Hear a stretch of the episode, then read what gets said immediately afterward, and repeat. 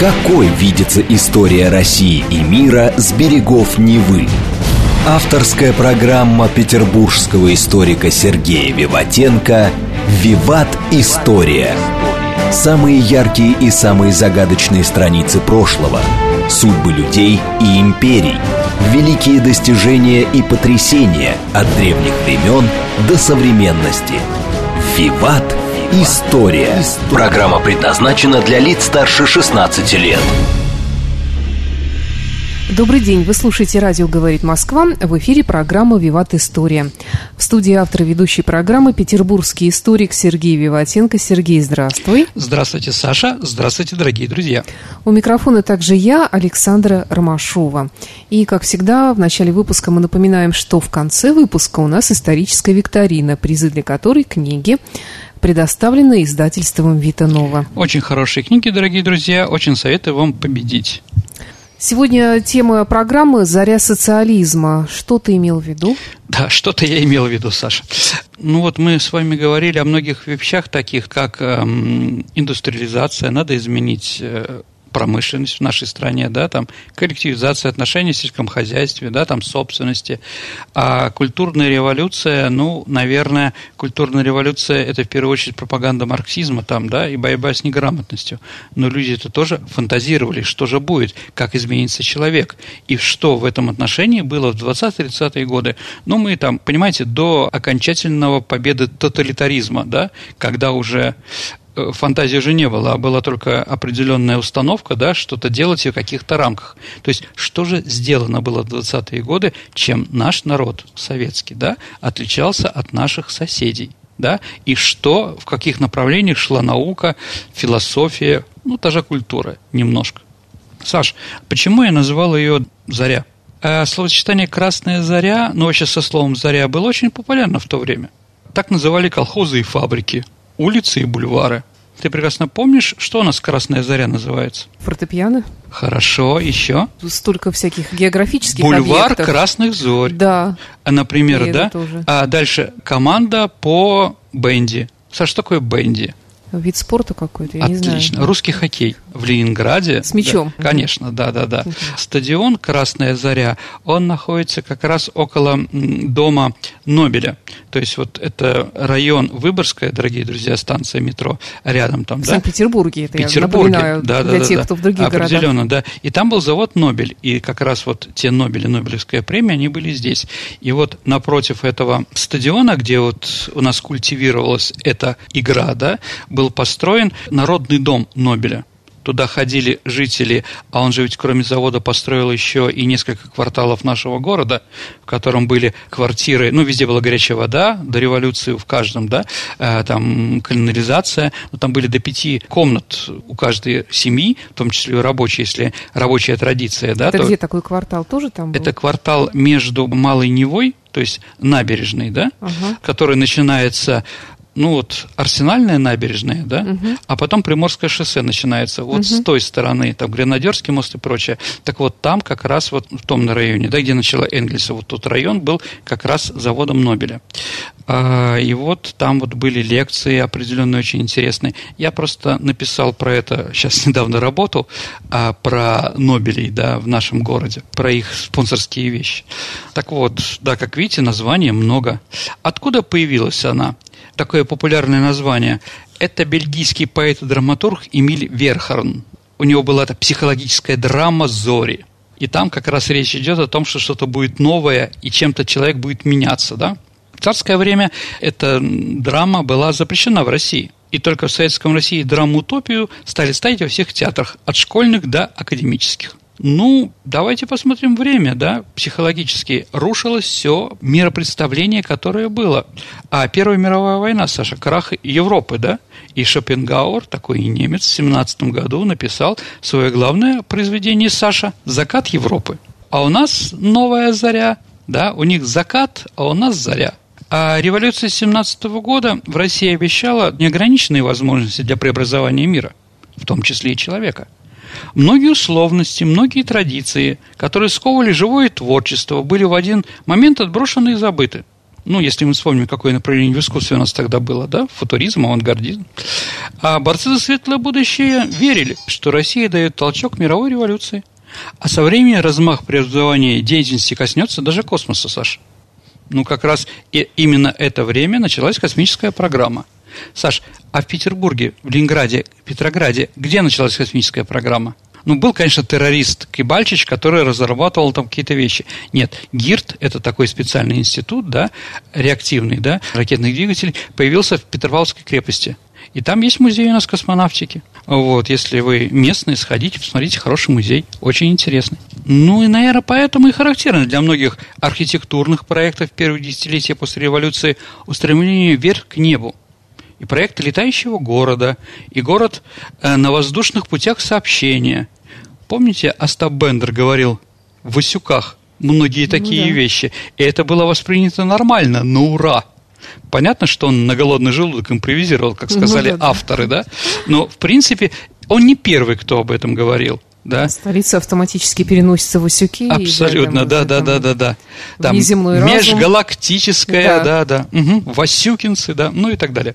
Они над этим издевались или шутили, но население не то что, ну, многие верили и многие пытались что-то изменить. А все решения, сопутствующие осуществлению многовековой мечты человечества, можно было оправдать тем, что советским людям дарована миссия, ну, как бы создания того, чего никогда не было у других. Помните, Саша, мы рождены, чтобы сказку сделать былью, преодолеть пространство и простор, да? Вот, эти слова из популярной песни, она была написана в 21 году, или в 20-м, то есть во время гражданской войны еще об этом говорили, да? Они стали, эти слова, олицетворением веры народа в свою избранность, свою исключительную миссию в деле преобразования мира. Ну, такое мессианство, знаете, да, у русского народа мессианство еще подметил, например, Николай Бердяев. «Истоки смысла русского коммунизма». Почитайте, хорошая книжка, вот, и не очень толстая. Стоит заметить, что в 20-е годы стало неповторимым временем для множества экспериментальных направлений. Причем между грань наукой и паранаукой в ту пору была очень тонкой. Саш, ну, а «Элита» была написана когда? Да, кстати. Гиперболоид инженера Гарина, лазерное оружие. Это тоже этого времени, да? Ну, в общем, при официальной главенстве материалистической идеологии аппарат тотального контроля над научной сферой еще не сформировался. А нестандартность исследований всегда можно было продать революционностью. Трофим Денисович Лысенко со своими идеями, что классовая борьба возможна и в биологии. Можно заставить растения расти, да, там, кукурузу расти где-то там в районе Чукотки. Ну, даже руководство нас в это верило, если мы помним Никиту Сергеевича Хрущева. Товарищ Сталин тоже, наверное, верил. Ну, например, Саша, в период советской России действовало русское евгенистическое общество, то есть изменение человека, евгенистика, да, а Николай Кольцов. Проводились опыты по омоложению через переливание крови. Ну, это Богданов, это один из соратников Ленина, мы еще поговорим об этом. Сначала большевик, а потом автор эмпириокритицизма. Если мы помним марксизм, эмпириокритицизм. Дорогие друзья, ну, наверное, вот мое поколение читало очерк Горького «Владимир Ильич Ленин».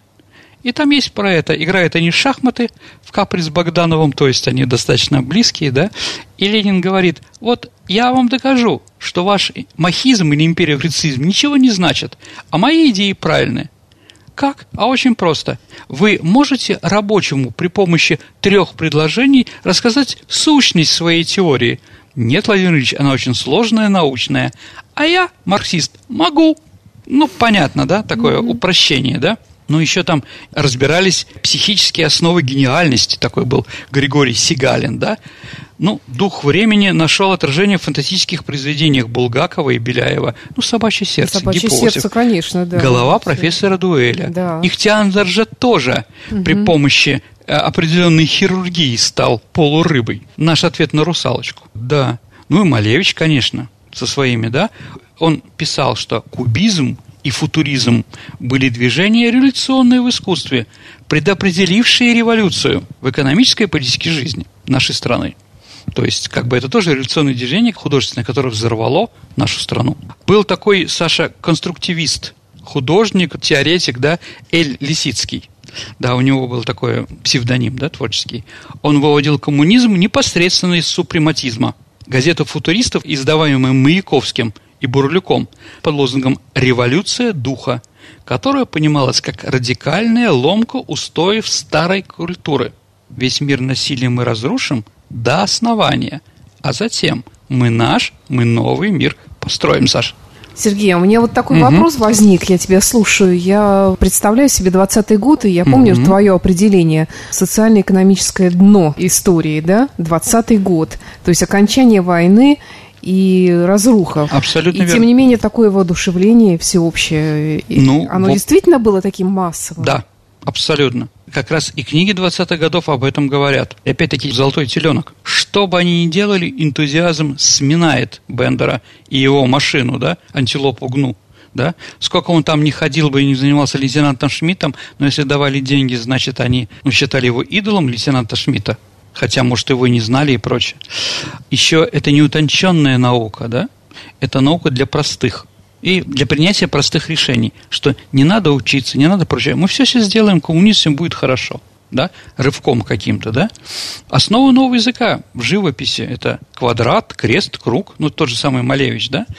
Успешно развивали идею преодоления пространства. Созданный Малевичем в 15 году черный квадрат стал иконой, что ли, искусства 20 века. Даже сейчас он так называется. Картина оказалась символом некой новой религии, одним из постулатов которого сформировал итальянский футурист Филиппо Маринетти. Будущее – это наша религия. То есть мы думаем о коммунизме, который построен, там все будет хорошо, да? Как там у Салтыкова-Щедрина? Он не имеет отношения к коммунизму, дорогие друзья, но он имеет отношение к фантазиям русского народа, да? Ничего, бабоньки-девоньки, скоро всего будет вдоволь. История города Глупова, да? И аплодисменты, все расходятся, вот, да, и прочее. Ты создаешь нового человека, да, в 20-е годы. Нужно же его изучать. И поэтому наука повернула в сторону психологии.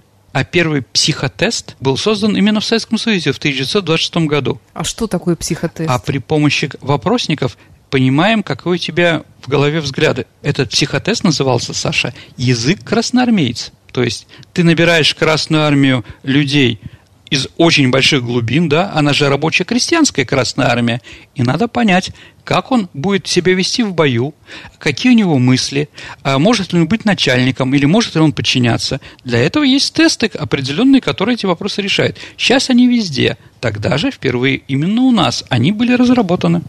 Такой был человек Шриль Рейн. Он говорил, нужно давать комплексную характеристику человека, психического, физического и социального развития советского гражданина. В 1925 году появилась «Лига времени», потому что некоторые наши психологи русского народа, которые изучают, говорят, у русских отсутствует сознание ценности времени. Из-за крестьянского труда, да, в то время появляется, Саша, у нас и Лига сексуальных реформ. У нас была про это передача. Да, сексуальная революция. Да, да. Помните, я старая, меня девушки не любят, заплакал Паниковский, да? 3 года в бане не был, да? Да. Потом у нас, конечно, была запрещена, но это уже другие истории, да? Но в то время, да, такие вещи достаточно часто были. Далее. Изменение человека через потребление еды. Что мы едим, как там говорят некоторые, то я. И, конечно, книга о вкусной и здоровой пище, она появилась немножко попозже, но это как раз из тех шагов, которые делались, да, это такой создавался виртуальный образ общества изобилия. Но если не создать, то повторить. Да, вот тебе, пожалуйста, меню. Делайте что-то, да. Но, опять-таки, очень популярно было вегетарианство. Если мы говорим про 12 стульев, помните, там соседи Иванопола, где они жили, да, помните? Вегетарианского не держим. Фальшивый заяц. Хамы, да. Все это оттуда. Дорогие друзья, почему я все время цитирую наши произведения? Возможно, иногда нечетко правильно, да? Я просто хочу показать через литературу, что думали наши дедушки, бабушки, прадедушки в то время, как они создавали этот мир, да? А литература всегда является зеркалом отношений человека. Талантливая литература, конечно. В январе 23 года газета «Правда» писала, тоже интересный взгляд, да? Кто такие американцы? Это люди, которые умеют работать таким темпом и с таким напором и нажимом, каким не знала наша Старая Русь. Американцы – это те, кто основательно подумывает, прежде чем взяться за дело, но, взявшись за него без авось и небось, с несокрушимой верой в наши творческие силы, с трезвой оценкой пойдут до конца. Это писала газета «Правда». И в новом 23-м году мы организуем партию русских американцев. Объявим истребительную войну русскому губошлепству. Американцы всей Руси, объединяйтесь. Вот. В этом же году, ну, опять-таки, да, с одной стороны, сказочка, все это интересно, но в этом году был основан и Соловки, Соловецкий лагерь особого назначения. Первая звездочка ГУЛАГа, да? То есть вот в одно и то же время. Вообще, что интересно, Красин, Саша, Луначарский, Горький и Богданов, о котором мы говорили, они были верующие. Большевики, но верующие. Красин на похоронах, такой был химик и большевик Карпов, в 1921 году заявил, что верит в физическое воскрешение. Именно он был ответственным за организацию похорон Ленина, кстати. И не случайно именно ему дали. Он предложил строительство мавзолея, бальзамирование тела для будущего воскрешения. Он же автор создания посмертного культа вождя. В 1917 году Циолковский, который был биокосмист, они говорили, что мы теперь соперничаем с Иисусом. С точки зрения социализма неправильно, что людям приходится умирать. Поэтому мы должны разбудить всех умерших, наших предков. Было детальное планирование. Но где же должны жить эти умершие? Земля для этого слишком маленькая, чтобы всех воскрешить. Поэтому решили, что нужно отправлять всех воскресших в космос. Вот почему Циолковский начал разработать идею переселения. Как ты сказал, кто он был? Биокосмист. Биокосмист. Ну, космос. Угу. И живой, понятно, да. То есть, еще раз, они собирались воскрешать всех мертвых, а из-за того, что на Земле тогда останется мало места, да, перед воскрешением надо придумать ракетную промышленность, которая отправит их на другие планеты. Вот, да. Вот Алексей Толстой с его «Аэлитой». Что ж там переедет, да? И на Марсе будут яблони цвести. Или что там у нас еще интересного такого? То есть такая действительно новая религия получается. Да. Они себя возомнили Иисусами. Угу. Конечно, этот план не был выполнен. Но ракеты после этого, да, появились. Еще раз, вот мы возвращаемся к тому, что я говорил. Вот во время революции 5-го года, Саша, то есть за 12 лет, ну, 5-7 года, за 10 лет до победы, кто руководил социал-демократами и большевиками, да? Их было трое. Ленин, ну, что понятно. Второй – Богданов. Это вот идеи тоже космизма, а также он же ведь автором был переливания крови. Институт переливания крови первый был создан им. Он и умер от заражения во время переливания крови. Но я думаю, что они много чего открыли в это время, связанное с гематологией. И третий человек был Красин. Он был электрик или энергетик. Он жил, Саша, на Фонтанке, как раз в желтом доме, где Вагановское училище. Только окна у него выходят на Фонтанку. Вот в этом доме, да, и Ленин там часто был. То есть он был один из самых известных электриков, энергетиков в нашем городе. Еще раз, космист, переливание крови, энергетик и Ленин, да? Поэтому я, так думаю, скажу, может быть, это и спорно, но я все-таки в это верю. Большевики, дорогие друзья, большевистская партия была партией промышленного развития. Бог – это электроэнергия, сказал Красин. Саша, помните, что такое социализм? Это советская власть. Электрификация всей страны. Да. Понимаете теперь, дорогие друзья, да, откуда это появилось? Гуэлро тоже появляется в это время план электрификации всей страны. Не случайно, да. И если мы говорим, дорогие друзья, в 1917 году победила революция, декреты о мире, декреты о власти, декреты о земле. Первые были, да? Верно. А еще были два декрета. Первый о исследовании Курской магнитной аномалии, а второй об организации физико-технического института физико-технического анализа. И я думаю, что эти декреты стоят в одном ряду с теми, которые мы перечислили. У нас об этом как-то не любят говорить. Даже коммунисты, если занимаются пропагандой своей партии и истории, там, да, они говорят о других вещах. Современные имеются в виду коммунисты, которые так себя называют. Но это другой вопрос, да. Коммунисты, Саша, нашли деньги для индустриализации. То, что не могло найти царское правительство. Перед индустриализацией Сокольников, министр финансов, провел денежную реформу. Появился советский червонец, денежные единицы, и деньги, и золото, да, и серебряные рубли, и полтинники. Саша, я думаю, что, дорогие друзья, тоже у многих осталось от бабушек Дилонских полтинники со звездой или с этим самым, с кузнецом. Так вот, был бездефицитный бюджет. Рубль обеспечен был золотом. То есть экономический фундамент тоже был определенный. Но экономически это значит наука. Просто так фантазировать, да? Нет, у них был план. СССР – цивилизация нового типа. Смысл ее, вот то, что мы сейчас с вами говорили, да, это, ну, познание и, наверное, творчество. Еще раз. Страна искателей, страна ученых, страна героев. Помните песня Дунаевского, да? Не случайно Сталин предложил стать начальником НКВД после Ежова. Знаете кому, Саша? Чкалову. Угу. Да. Чкалов сказал, Иосиф Виссарионович, он его просто обожал, да, говорит, ну не могу я, да, я творческий человек, летать хочу, да. Ну вот видите, да, человек, который может летать, ему предложили такую должность. Я думаю, не случайно. С началом индустриализации, Саша, у нас появляется еще такая интересная вещь, как звание Героя труда и Героя Советского Союза. Герой соцтруда, да, и Герой Советского Союза. Это тоже, то есть, награждали за труд. Ну, за подвиги награждали всегда военные, да, но чтоб за труд, это было впервые. Я считаю очень правильным шагом нашего правительства, когда лет 7-8 назад снова вернули звание Героя труда. Там его получают действительно достойные люди. А у нас еще остались герои. Конечно. И труд. Ну, еще раз, давайте скажем так, кого наградили сейчас Героем труда?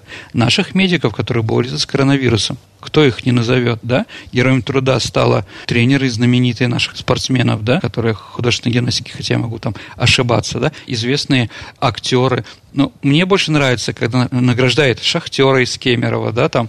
Мне тоже. Да, там простого тракториста. Это правильно, потому что, я еще раз, может, я советский человек, но для меня любой труд почетен. И всегда люди, которые работают, для меня более уважаемые, да, несмотря что бы они ни делали, перед тем какие-то там лежащие на диване или играющие в компьютерные игры. Простите, кого я обидел, как говорится, да, но это мое мнение. Ну вот эта идея изменить всю систему ценностей общества. Новые технологии, техника, все для человека. А еще, можно сказать, так, большевики перевернули пирамиду власти. Ведь теперь как раз у нас появилась диктатура пролетариата. Саш, напомни нам, что такое диктатура пролетариата? Ну, что такое вообще диктатура? Это власть меньшинства над большинством. Но и с другой стороны, правили там другие же у нас классы, дворянство и прочее. А теперь наоборот, только трудящиеся. Поэтому у нас рабочая, крестьянская, Красная армия. Других в армию не берем. А до 1936 года были так называемые лишенцы, священники, дворянство, ну и многие другие, да, которые не имели права даже голосовать. Только рабочие и крестьяне. Еще раз, перевернули вообще, да? Но это революция. Революция переводится на русский язык как переворот. Класс меняет класс. И это как раз было очень характерно для 20-х, начала 30-х годов. В чем инновационный смысл того времени?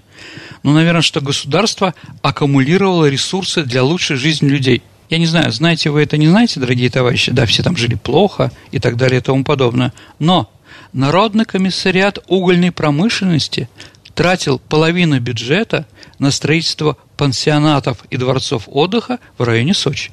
И если вы когда-нибудь видели, какие дворцы там были построены, да, это не случайно, да. То есть отдых, да, здравоохранение играло большую роль.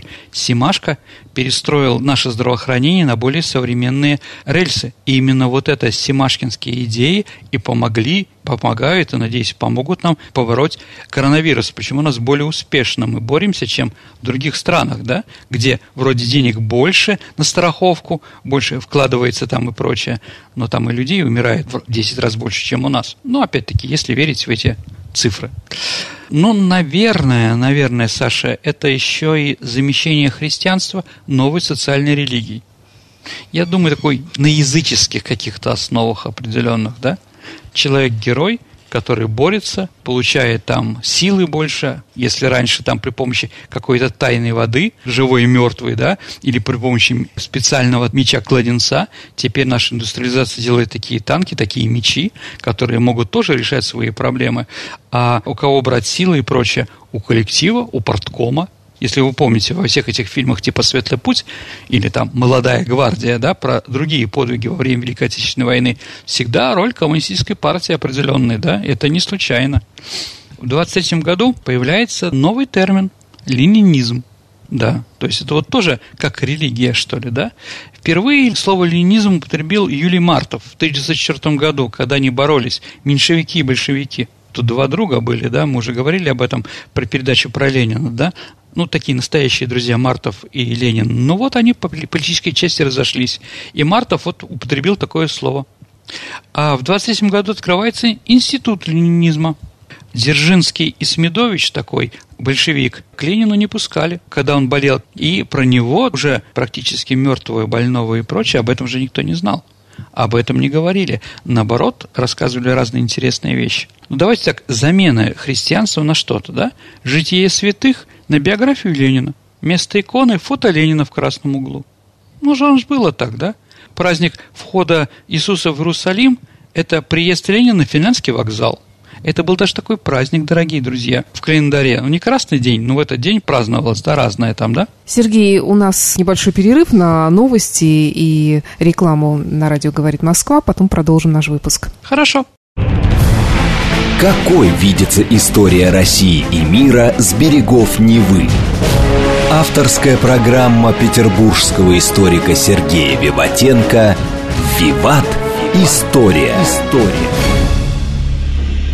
Продолжается программа «Виват история». В эфире радио «Говорит Москва». По-прежнему у микрофона петербургский историк Сергей Виватенко и я, Александра Ромашова.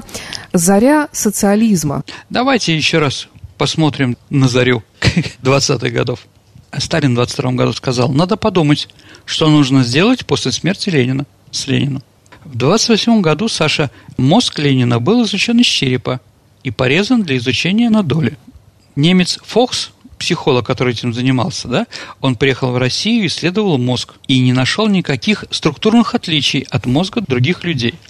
Щусев, ну, это архитектор, который до революции делал много разных интересных соборов.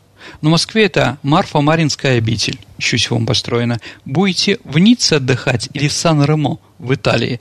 Там русские церкви тоже построены Щусевым. Но после революции он поменял религию на красную.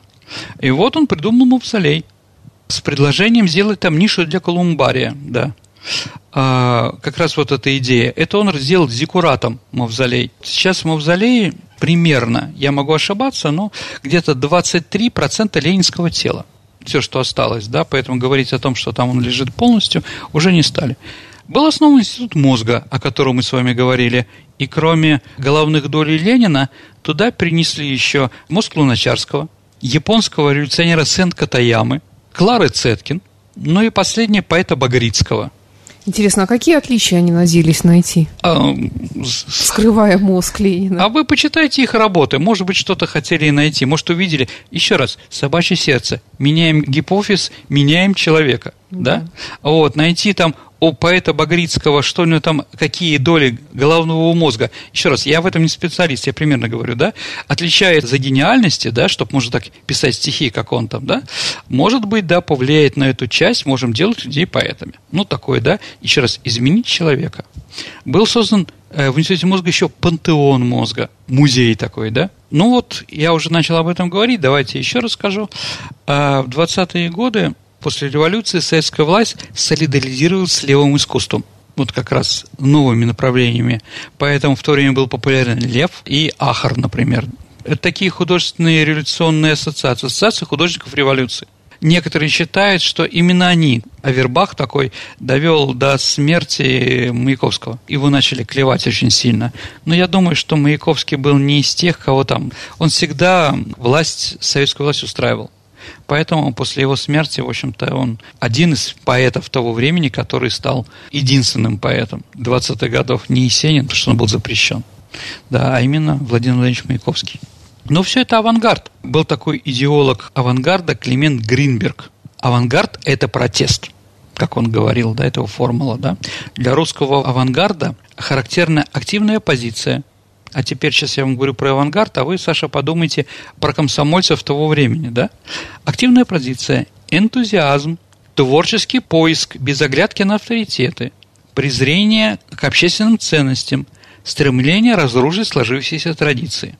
Потом это уже не называлось авангардом, это просто называлось нормальным советским человеком. А появляются небоскребы, ведь до революции их практически не строили. Там башня Татлина, Шуховская башня, горизонтальные небоскребы Эль Лисицкого. Горизонтальные? Горизонтальные. Ну, что это, где это? Он строил в Москве. Это были проекты. Ну, давайте так. А горизонтальные небоскреб Лисицкого – это, возможно, голландский городок в Кемерово. Ну, может быть, кто был в Кемерово, они узнают, о чем разговор. Дальше. Инновационный характер образования. То, что образование, ну, в советское время было лучшее образование в мире. В нашей стране до революции такого образования не было. У нас было громадное количество неграмотных. И сейчас у нас, к сожалению, тоже очень большие проблемы. Крах высшего образования у нас. Абсолютный. Ну, да, что делать, да. Высшее образование не может быть всеобщим. Я с тобой полностью согласен. Ну да, если мы говорим о инновационном характере образования в 20-е годы, то, наверное, это быстрая ликвидация неграмотности. Не имеет аналогов вообще истории. То есть заставили сверху всех стать грамотными. Не получение высшего образования, но хотя бы что-то, да? Ну, я говорил про это, еще раз скажу.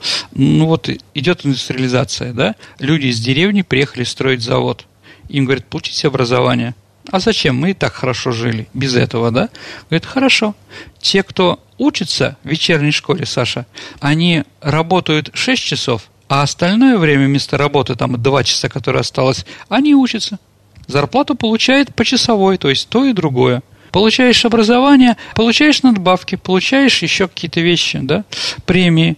То есть этим заинтересовывали. То есть образование, да, действительно, мы решили этот вопрос. Решили за 10 лет. Дальше еще. Вторая – системность образования. То есть начальное образование, среднее образование, высшее образование, внешкольное образование, заочное образование. Все это было четко сделано. Сущность советского образования, в чем ее содержание? Ну, наверное, что человек творец, созидатель, ну и, конечно, равные возможности. А так называемые рабфаки. Больше скажу, в 20-е годы рабочим было проще без экзаменов поступить в университет. Например, у нас на моем факультете такой крупнейший историк 20 века, некто Мавродин. Но он дворянин. У него были проблемы, он не мог поступать. Про себя скажу. Я из интеллигентной семьи, поэтому первый год в университет не поступил. Чтобы поступить на исторический факультет, я пошел на пролетарский завод. Я выбрал специально название завода «Пролетарский», да, ага. Где работал год пролетария, водителем электрической тележки. Ну и с этим мне стало поступить легче. Я поступил на второй год. Дальше, что у нас еще было нового творческого, это движение рационализаторов-изобретателей. Ну, нигде такого не было. Придумываем что-то, творческое отношение к делу. Из этого активно проповедуемого государственной идеологии взгляда на мир пристекало чувство новизны, перспективы в светлое будущее. Доверие к будущему возбуждало массовый энтузиазм и позволяло переносить решения. Крылатые слова Сталина, Саша. Как там? «Жить стало лучше, жить стало веселее». Подтверждались художественными произведениями, бодрыми газетными репортажами, восторженным энтузиазмом, демонстрировались на плакатах, газетах, спортивные парады, другие массовые мероприятия, да? «Широка страна моя родная», помните, в цирке там марширует? Да, это популярная песня с кинофильмов. Цирк рисовал образ уже построенного, идеального социалистического общества, да? Молодым везде у нас дорога, старикам везде у нас почет. Человек всегда имеет право на учение, на отдых и на труд. За столом никто у нас не лишний, по заслугам каждый награжден. Много чего интересного. Еще раз, будущее – это единственная наша религия. Перспективами, которые открывала революция, вдохновлялись не в последнюю очередь и люди искусства. Ну, просто говорить о том, что это вот было только такое, нет. Блок, например, искренне призывал сердцем слушать революцию. Помните такая «Слушайте революцию», его статья, да? Велимир Хлебников. Революция представлялась космическим переворотом, открывший новый закон времени. Валерий Брюсов увидел в культурном процессе своего времени новые формы жизни и думал о новом языке, новом стиле, новых метафорах, новых ритмах. Ну и Маяковский своими стихотворениями «Лесенкой» – это же новый взгляд на поэзию и прочее. Театр революции Мирхольда. «Взгляд старого и нового», дорогие друзья, это такой роман «Зависть» Юрия Олеши. Почитайте, он очень интересен в этом отношении. В представлении большевиков революция была модернизацией, осуществляемой посредством школы и промышленности. Дальше еще появляется планирование народного хозяйства, создание в 2020 году госплана. То есть все это индикативное планирование у нас взяли из США. А пятилетки, Саша, сейчас есть во Франции и в Германии. А в декабре 2020 года власть издала декреты о бесплатном отпуске населения продовольственных продуктов, предметов широкого потребления, об отмене платы за всякого рода топливо, об отмене денежных расчетов за пользование телеграфом и так далее и тому подобное. СССР стала первой в истории страной, где были разработаны программы положительной деятельности в интересах национальных меньшинств. Ни в какой другой стране не было сделано для развития малых народов, как у нас. Эти малые народы получили свой алфавит, который мы разработали, специальные вузы, например, в педагогическом институте, и сейчас есть факультет народов Севера, где их обучали, появилась у них своя литература, своя интеллигенция. Без этого развития вряд ли бы некоторые народы, которые сейчас являются независимыми государствами, вообще бы смогли бы что-то построить себе. Это можно, наверное, назвать исторической премьерой и подчеркивать, что ни одна страна до сих пор не сравнялась с советскими начинаниями по масштабности. Даже китайский большой скачок или бумажный тигр, все-таки они повторяют, но не до конца превосходят. Итак, в 20-30-е годы, Саша, наверное, была создана генерация новых людей, получившая свое название советский народ. Еще раз, какие черты? Энтузиазм, оптимизм, бдительность, беспощадность, выживаемость. А Владимир Познер сказал, что советский человек – это урод. Я с этим не согласен абсолютно. Я тоже с этим не согласен, потому что мои бабушка с дедушкой не были уродами. Конечно. Я бы скажу, понимаете, как вы называете это уроды, дала миру очень много. В 20-е годы авангард, например, космическая программа и многое другое. А вот свободное время, которое там у нас говорят 90-е годы, миру не дала ничего. Еще раз, у нас не было безработицы. То есть мы насильно заставляли работать тех, кто не хотел. На пролетарском заводе в Хото, значит, написано: требуются такие-то специальности. С другой стороны, улицы, завод, там гидровата, тоже список. То есть товарищ алкоголик, который тунеядец, который там плохо работает, на заводе его выгоняют, он просто переходит через улицу, куда его с распростертыми объятиями возьмут. А у нас еще было дежурство по периметру называлось. Это представители инженерной интеллигенции во главе с главным сварщиком завода. Была такая должность творческая. На машине ездили вокруг забора, а пролетарский завод, он оборонный, да, и в 11 часов, когда открывались винные магазины, интеллигенция делала засады, ловила бедных пролетариев. Разное было, разное. Важным аспектом повседневной жизни была советская праздничная культура, которая акцентировала внимание на годовщинах, памятных датах, событиях, стремившихся закрепить завоевание революции в сознании трудящихся. Самое главное при этом – убедить людей, что они счастливы настолько, насколько могут быть счастливыми в ожидании лучшего, убедить их, что другие повсюду менее счастливы, чем они. Это можно достигнуть, только надежно перекрыв любую связь с внешним миром. «Счастье русского в его надежде, в его вере и его неведении». Это произнес Андре Жид, такой французский писатель, который приехал в 30-е годы. Ну да, мы покоряем пространство и время. В первые годы советской власти, особенно революционной романтикой, пафосом наполнились призывы преобразования природы. Природу требовали низвергать, как все старое, строить новую окружающую среду. Обновление и переделка природы было тесно связано с формированием нового советского человека – освоение воздушного и космического пространства, строительство электростанций, железных дорог, промышленных гигантов, да, освоение целинных земель. Нам нет преград, ни моря, ни на суше, да. Ну, такой пафос покорения пространства. Постоянная и, наверное, Саша, преувеличенная демонстрация успехов социалистического строительства призвала рождать у народа чувство гордости за свою страну и неизбежности построения в СССР коммунизма. Советский Союз представлялся центром мира. Помните, как у Михалкова: начинается земля, как известно, от Кремля. СССР перехватывает инициативу приюта для обездоленных у США. Саш, на статуе свободы внизу написано: «Я приму всех жаждущих вздохнуть свободно, брошенных в нужде, идите ко мне». Там как раз у статуи свободы находился фильтрационный пункт, да, остров, да, на который потом все приезжали в Америку. Кстати, Саша, а какую книгу держит свобода? Библию? Нет. Конституцию? Ну, это сложный вопрос. Декларацию независимости. Ну, неважно. Итак, мы были готовы всегда кинуться на защиту негров в Америке, шахтерам в Англии, да, республиканцев в Испанию. Знаете, как дети убегали там, да? Да. Вот это называлось, Саша, интернационализмом. Воспитание нового поколения в духе интернационализма было важной задачей. Ну, давайте еще немножко про еду, да. Производство любых продовольственных товаров должно было отвечать государственному стандарту, который само государство разрабатывало. То есть было разработано, какие настоящие, что поможет для формирования мышечной массы, чтобы не уставать и прочее тогда. Продукты, привычки, которые были в СССР, больше нигде не встречаются в мире. Именно в СССР придумали бутерброд с маслом, с колбасой, а также делить обед на первое, второе и третье. Да уж прямо, по блюдам никто не делил до них. Нет, Сашенька, а как переводится бутерброд на русский язык? Масло, хлеб. И хлеб, все. Да. А колбаса? Колбасы там нету. Никакой, да? Еще раз, конечно, еда была, но то, что у нас было обязательно первое, это горячее, супчик. Жидкое, супчик. Второе, да, и третье, компот. А четверг был рыбный день. Угу. Наши хлеб, молоко, колбаса, сливочное масло были качественными. И мы, Саша, с тобой до сих пор, помню, наверное, яркий выраженный, приятный запах, изумительный вкус. Особенно черного хлеба по 14 копеек, особенно теплого. Да. Вот. Саша, такого сейчас нет. Нет. Конечно, потому что никто за этим не следит. Молоко мы покупали и пили каждый день. Колбаса, за которой были огромные очереди, состояла исключительно из мяса, а не из сои и мясных хрящей, как сейчас.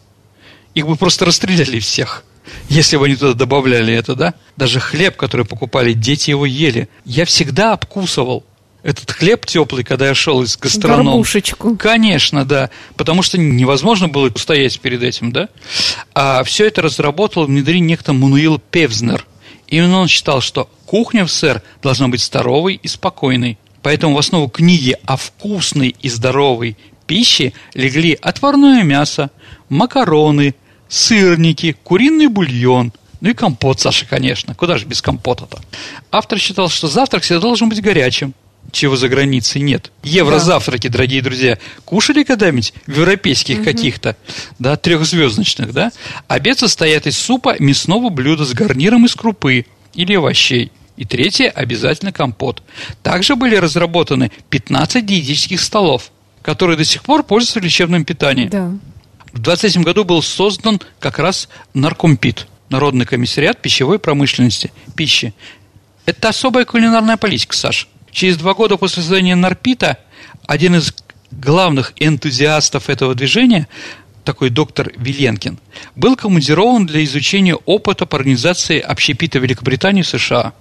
Вот. После этого у нас была создана фабрика-кухня. Первая фабрика-кухня была Лайлс, как так называлась в Великобритании. Фабрики кухни у нас в советское время были огромные. Ну вот у нас фабрика кухни знаменитая была на угол Альминского и Обуховской обороны здесь. Она сейчас так называется, по-моему. В вашем районе тоже где-то, в районе Нарвско-Кирского завода фабрика кухни, да? Это были здания 4-этажные. Там на разных этажах происходили разные процессы. Были склады, цеха, где готовились полуфабрикаты. Было машинное индустриальное производство. Человек приходил не совсем в столовую, он приходил в огромный зал, где было много посадочных мест. Конечно, это было не совсем уютно по сегодняшним, да, но обед готовился довольно быстро. Для чего было быстро? Ну, потому что, поев в течение часа, он шел снова работать. Угу. Луначарский писал об освобожденной женщине в это время. Огромное количество людей еще питается в маленьких кухнях, коптилках у себя, 5-6 человек. А мы, мужчины, не поперхнувшись, поглощаем этот борщ. Да, приготовлен в таких ужасных условиях женщиной-труженицей. И не задумывайся о том, что с каждой ложкой этого борща объедаем женскую вольность, женское достоинство и женское будущее. Женщина должна освободиться от кухонного рабства. Однако война с примусами, кастрюлями и тарелками закончилась победой все-таки семейных очагов. Пролетариат просто, Саша, не пошел в фабрики кухни. Почему? Ну, во-первых, их было мало, один на район. Во-вторых, когда все бегут в одно место, да, во время перерыва, да, это. Во-вторых, это было далеко, неудобно, надо было ехать. Ну, и было немного проще, там алкоголь еще не наливали. А дома все-таки это, наверное, как-то можно сделать. Появились, конечно, у нас и первые кафе. Это тоже, чтобы еда как бы заменяла людей и общение. Вместо водки, понимаете, да? Что там? Мороженое, конфеты. Что еще, Саша? Соки. Шампанское. Да? Да, ну если из алкоголя, или рислинг, или шампанское. Ну, белое вино такое, да? Угу. Водки, конечно, в кафе выпить было невозможно. Появляется в 1934 году главрыба снова, главпиво, главсоль. Был построен первый московский колбасный завод. Микоянский мясокомбинат знаменитый, да? Потому что Настас Микоян сделал многое. Он ездил в Америку и привез новые технологии. Белый. Чем мы обязаны Микояну, да? Ну, во-первых, сосисками. А, во-вторых, мороженым. Потому что при нем, да, шампанское в большом количестве. Правда, Микоян пишет в этой книге про здоровую и вкусную пищу, да, что раз позвал меня к себе Сталин и говорит: скажи, Анастас, а что будет пить друг наш стахановец-шахтер после покорения нового рекорда, да, выработки? Попросит шампанское. Ты можешь ему налить шампанское? С трудом, Иосиф Виссарионович. После этого шампанское появилось в большом количестве, так что любой стахановец мог ее спокойно выпить. Опять-таки вместо водки. Вот. Да, еще там городская булка, это вот такое название, московское, оно принадлежит лично Микояну. То есть появляются одинаковые по ГОСТу сделанные вещи. Да.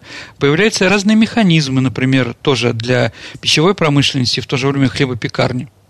То есть теперь один рабочий на хлебозаводе делает в 10 раз больше, чем один человек, который работал в частной пекарне. Это было, конечно, очень. И, конечно, следили за всем этим. Невозможно было. Конечно, воровали и прочее, но в то же время... А ГОСТы тогда придумали? Да, ГОСТы начали придумывать именно тогда, когда они были разработаны. Ну, я ж не знаю, там, конечно, там вплоть до граненого стакана разработали, да? Ведь граненый стакан, Саша, это универсальная тара для столовых напитков. Ну, появление его в 1943 году. И у нас стаканы выпускались или 100 граммов, или 200 граммов. Ну, понятно, да, у нас еще сталинские появились 100 грамм определенные. Дальше ширина стакана такая, что можно туда положить полностью дольку лимона. Ну, каждый чай обязан, да, пить чаем с лимоном. Помните бумбараш? Мечта о коммунизме, да? Вот этот Певзнер, да, директор института питания. Ну, я сам из института советской торговли, дорогие друзья, я там работал с 91 года, пока в Москву не уехал, до 2004 года, да. Поэтому у нас был факультет директоров пищевой промышленности, технологов пищевой промышленности, поэтому я в этом знаю очень многое, да. Так вот, Певзнер говорит, вкус надо развивать. Наши люди еще не привыкли к вкусной еде, они не привыкли к вкусу каких-то продуктов. Они не знают, что такое спаржа, не знают, что такое правильно, как правильно есть сыр и какой сыр бывает. То есть в будущем, да, ясно, что советская власть давала по мелочам, да, определенно, если сыр там российский, пашихонский, да, и какой-то другой, там, каких большого количества, если колбаса, то это любительская, телячья, ну, королева, докторская, да. Вот. Ну, еще раз, надо сказать, что пища должна быть спокойная, как мы уже говорили, да, то есть вареная тушена, картофельное пюре, каша-размазня, мягкая котлетка, супчик. Вот идеал правильно настоящего питания, по мнению как раз разработчиков в то время. Считалось количество углеводов, жиров, калорий. Ну и самое главное, другая категория общественного питания, Саша, это школьное питание для детей. Все это разрабатывалось и очень сильно контролировалось. Еще были детские молочные кухни. Да, абсолютно верно.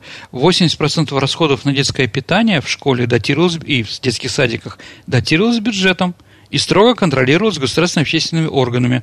В школах обеды в столовую были настолько же обязательны, как и посещение уроков. Ну, мы это помним прекрасно. Конечно.